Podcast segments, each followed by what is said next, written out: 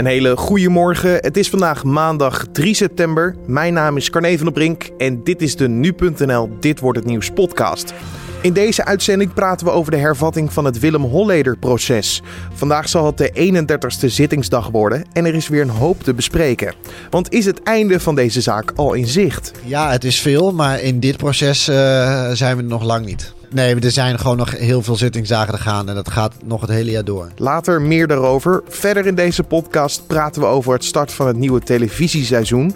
Want vanaf vandaag komen er weer een hoop nieuwe televisieprogramma's. En natuurlijk strijden de NPO, RTL en SBS om die nummer 1 positie bij televisiekijkend Nederland. Maar nu eerst kijken we kort terug naar het belangrijkste nieuws van afgelopen nacht. In het gebouw van het Nationaal Museum van Brazilië is zondagmiddag lokale tijd een brand uitgebroken. Het museum dat in Rio de Janeiro gevestigd is, was niet open voor bezoekers toen het vuur ontstond. Het museum vierde eerder dit jaar het 200-jarig bestaan. Zeker 400 gevangenen zijn zondag na een gevangenisoproer ontsnapt uit een gevangenis in de Libische hoofdstad Tripoli. Dat meldt de lokale politie. In de gevangenis was het volgens de politie al een week lang onrustig. Meerdere malen braken gevechten uit tussen rivaliserende milities. Daarbij zijn een aantal mensen om het leven gekomen. In de hoofdstad is het ook onrustig. Daar vinden al een week lang gevechten plaats. De Nederlandse spoorwegen start vanaf vandaag met achteraf betalen voor particuliere reizigers via NS Flex. Hierdoor hoeven reizigers geen saldo meer vooraf op hun overchipkaart te zetten. En de kosten voor het systeem zijn eenmalig 10 euro voor mensen zonder abonnement. De politie in Noorwegen is zondag een onderzoek begonnen naar de vermiste 47-jarige Amsterdammer, die sinds 20 augustus vermist is. Er wordt onder meer onderzocht of de Nederlander te traceren is aan de hand van zijn telefoongegevens. Ook zouden er al meerdere tips zijn binnengekomen over de vermissing. En dan kijken we naar de dag van vandaag, oftewel dit wordt het nieuws. Vandaag gaat de meest beruchte rechtszaak van Nederland weer van start. Dan hebben we het natuurlijk over de zaak Holleder. 11 augustus was de laatste en de 30ste zittingsdag. Maar zijn we gebleven en wat is er in die tussentijd gebeurd? Dat vroeg ik aan de rechtbankverslaggever van nu.nl, Joris Peters. Nee, zoals je zei, de laatste dag voor de, voor de zomerstop in ieder geval. Hè? Dus we zijn nu, uh, we zijn nu weer uh, een maand verder en we gaan weer beginnen. Nou ja, wat, er dan in zo'n, in zo'n tussentijd gebeurt, is dat en dat advocaten en gewoon, ook gewoon van hun vakantie kunnen genieten voor zover ze dat hebben. Um, maar in de tussentijd uh, worden er ook gewoon getuigen voor uh, gehouden. Dus uh, maar dat gebeurt dan bij de rechtercommissaris.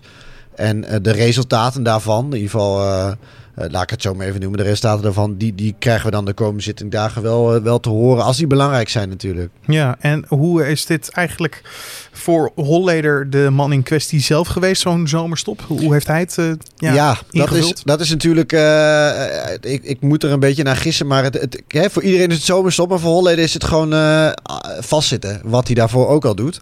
hij maakte daar zelf als gekscherend ook wel opmerkingen over. Hè. Zijn vakantie is gewoon nog steeds vastzitten in Vught. En, en de Holleder kennende zal hij in de tussentijd gewoon nog steeds heel veel van, zijn, van de dossiers hebben doorgenomen. En zich goed hebben voorbereid op de vragen die kunnen gaan komen. En uh, hij staat bekend als iemand die, uh, die zelf zeer goed, voorbereid, goed voorbereid is in deze zaken. Dus dat zal hij zeker ook deze zomer weer, uh, weer hebben gedaan. Ja, wat, hoe was de laatste zittingsdag, de dertigste zittingsdag?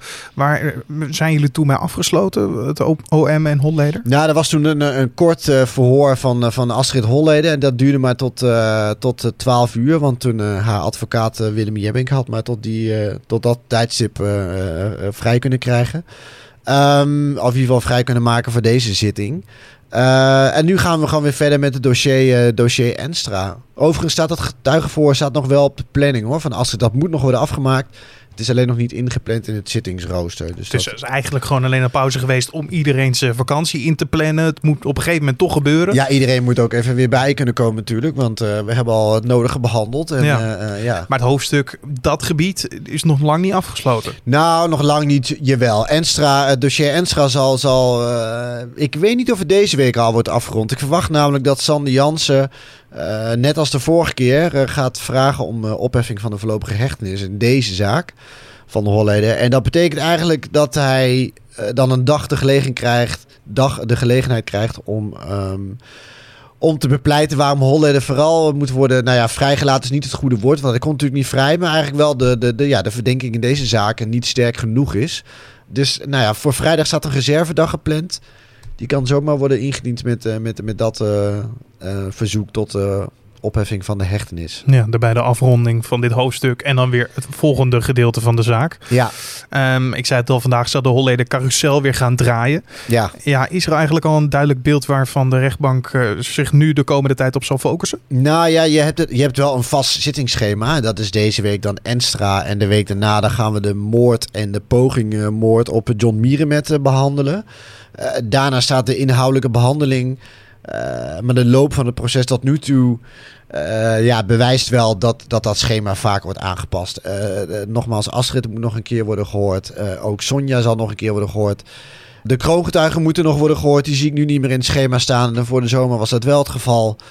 Dus voorlopig eh, hebben wij dit gesprek nog wel een paar keer met elkaar. Ja, precies. Nou, daar kan ik me op verheugen in ieder geval. Ja. Eh, dit is dus de 31ste zittingsdag. Ik zei het al een beetje vandaag. Ehm, Ja. Is dat nou eigenlijk veel in zo'n proces? Of moeten we nog onze borst nat maken van wat er gaat komen? Nou, eh, dat, dat antwoord is tweeledig. Ja, het is veel. Maar in dit proces zijn we nog lang niet. Nee, er zijn gewoon nog heel veel zittingsdagen te gaan. En dat gaat nog het hele jaar door. Zeker. Ja, en jij bent rechtbankverslaggever van nu.nl. Dus jij bent ook bij elk proces ben je erbij. Ja. Dat betekent dat je zelf weer je vol gaat ja, eh, storten op deze zaak. eh, de komende dagen, weken en maanden. Hoe gaan die er voor jou uitzien? Ja, dat is, het is een kwestie van plannen. Hè? Ik bedoel, kijk, je, je probeert er zoveel mogelijk bij te zijn. Maar er ondertussen eh, dienen zich ook andere zaken aan die, die interessant zijn om voor nu.nl te volgen. Eh, dus je moet daar gewoon een afweging in maken. En eh, de, ja, weet je, de inhoudelijke behandeling is wel interessant, maar dat is lang niet altijd misschien even interessant. En vooral voor lezers en zo, als een getuige komt. Kijk, als er kroongetuigen komen, dan moet je daar zeker bij zijn. Eh, maar er zijn ook ja, momenten waar ik gewoon bij andere zaken aanwezig zou moeten zijn. En dan, eh, maar dan, dan vangen we dat op een andere manier op. Nu.nl zal altijd eh, met een bericht komen. Je kan je niet opsplitsen. Nee, helaas. Je hoorde rechtbankverslaggever Joris Peters. Nederland is terug van vakantie. De scholen zijn door het hele land weer begonnen. Iedereen gaat weer naar zijn werk. En Televisie Kijkend Nederland krijgt weer een hoop nieuwe televisieprogramma's voorgeschoteld. En over de start van het nieuwe televisieseizoen gaan we praten met nu.nl-redacteur Sean Verhoeven. Want wat zullen de grootste veranderingen zijn? Nou, wat je gezien hebt is dat bij de publieke omroep zijn een aantal best wel grote namen die zijn vertrokken. Dus het is even afwachten of ze daar iets van gaan merken bij de NPO. En of dat iets gaat doen bij de publieke omroep. En wat misschien ook wel leuk is om te vertellen, is dat er ehm, is een beetje een trend eh, gaande. En dat is dat er steeds meer programma, programma's rond ouderen gemaakt worden.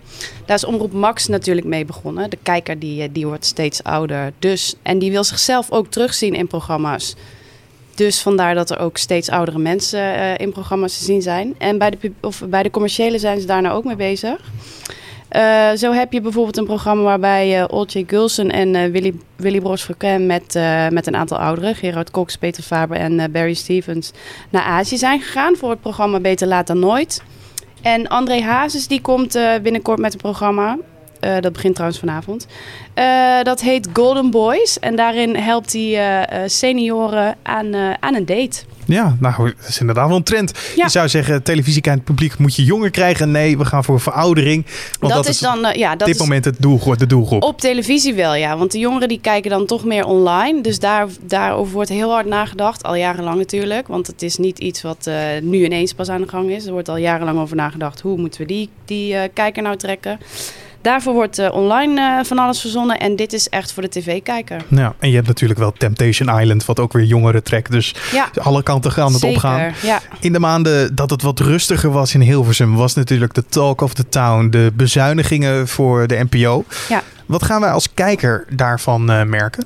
Ja, bij die bezuinigingen is het zo dat uh, dat zijn voorgenomen bezuinigingen van uh, 62 miljoen. Dus het is nog niet zeker of dat doorgaat.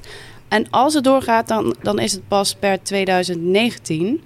Dus de komende maanden gaan we daar waarschijnlijk weinig tot heel weinig van merken. Maar ze zijn wel al aan het nadenken bij de NPO over waar kunnen we dan eventueel op bezuinigen.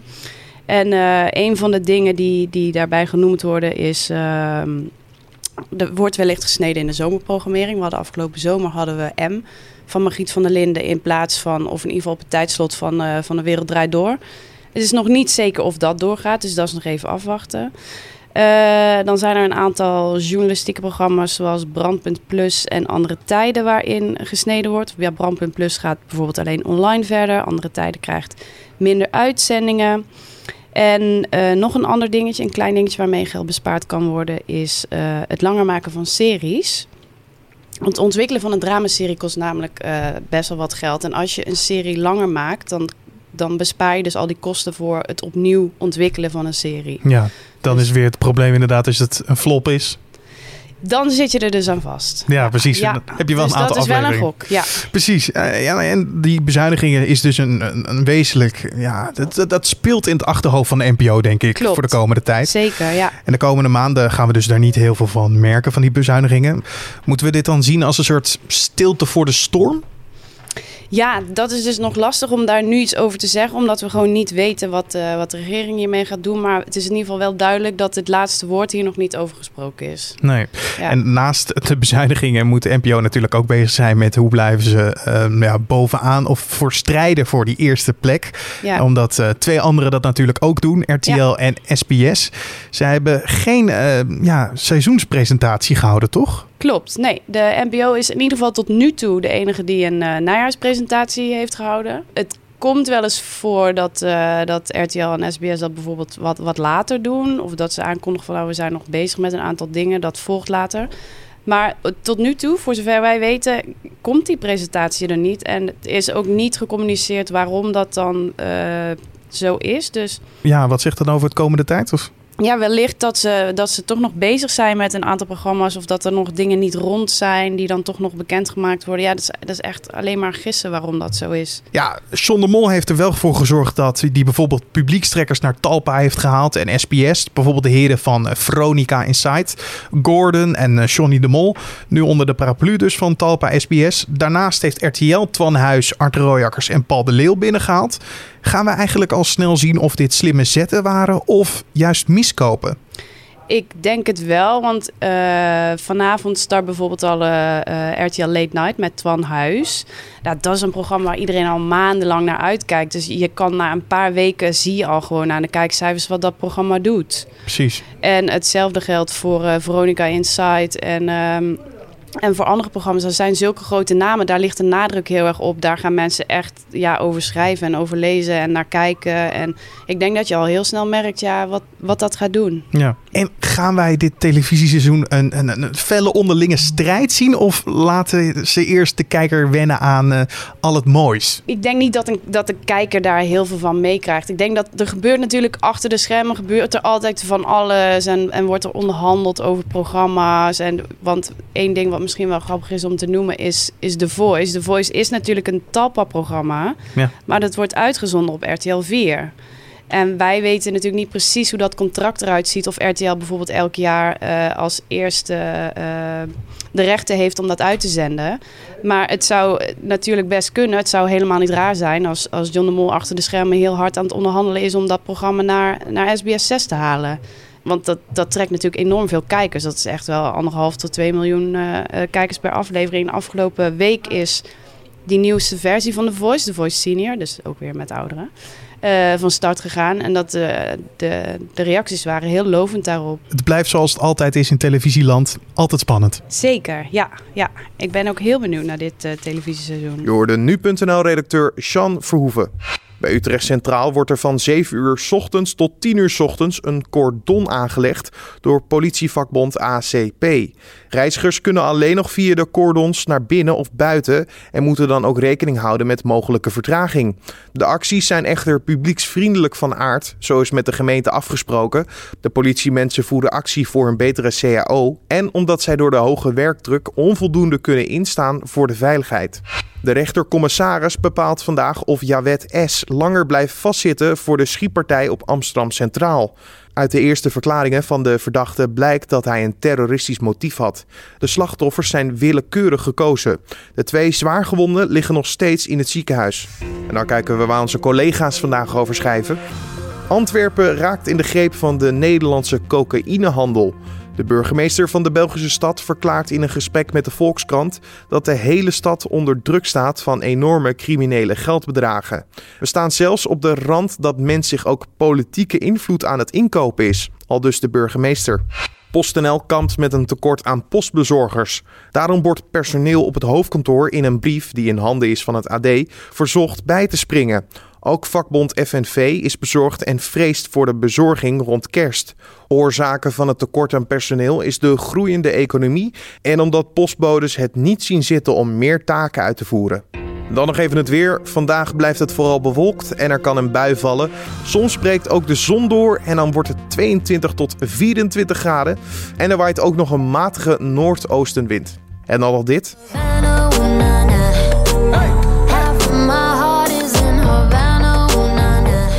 Havana van Camilla Cabello. De zangeres heeft wat te vieren, want dit nummer is namelijk meer dan 1 miljard keer gestreamd op Spotify. Nog nooit eerder werd een nummer van een vrouwelijk artiest zo vaak beluisterd op het muziekplatform. Het is niet de eerste keer dit jaar dat de zangeres in de prijzen valt. Ze pakte op 21 augustus twee grote prijzen bij de uitreiking van de MTV VMA's in New York. De zangeres werd toen verkozen tot artiest van het jaar en met haar wereldhit Havana won ze in de categorie video van het jaar. Dit was dan de Dit wordt het nieuws podcast.